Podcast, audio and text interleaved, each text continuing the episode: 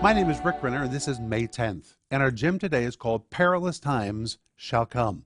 And our scripture is 2 Timothy 3, verse 1, where the Apostle Paul is writing, and he says that in the last days, perilous times shall come. That word perilous is the Greek word chalepos, a really fearsome word, which is also found in Matthew chapter 8, verse 28, to describe the demon possessed man in the region of Gadara. And the Bible says those demon possessed men were exceedingly fierce, so that no one could pass through their territory.